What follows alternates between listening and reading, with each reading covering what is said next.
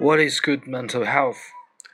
Good mental health is not just the absence of mental health problems. Individuals with good mental health develop emotionally, creatively, intellectually, and spiritually. They initiate, develop, and keep mutually satisfying personal relationships and are confident and assertive. People with good mental health face problems, resolve them, and learn from them. They are aware of others and emphasize with them. They use and enjoy solitude. They play and have fun and laugh, both at themselves and at the world. A person who is mentally healthy feels loved and is capable of loving others, has important relationships and feels supported by them.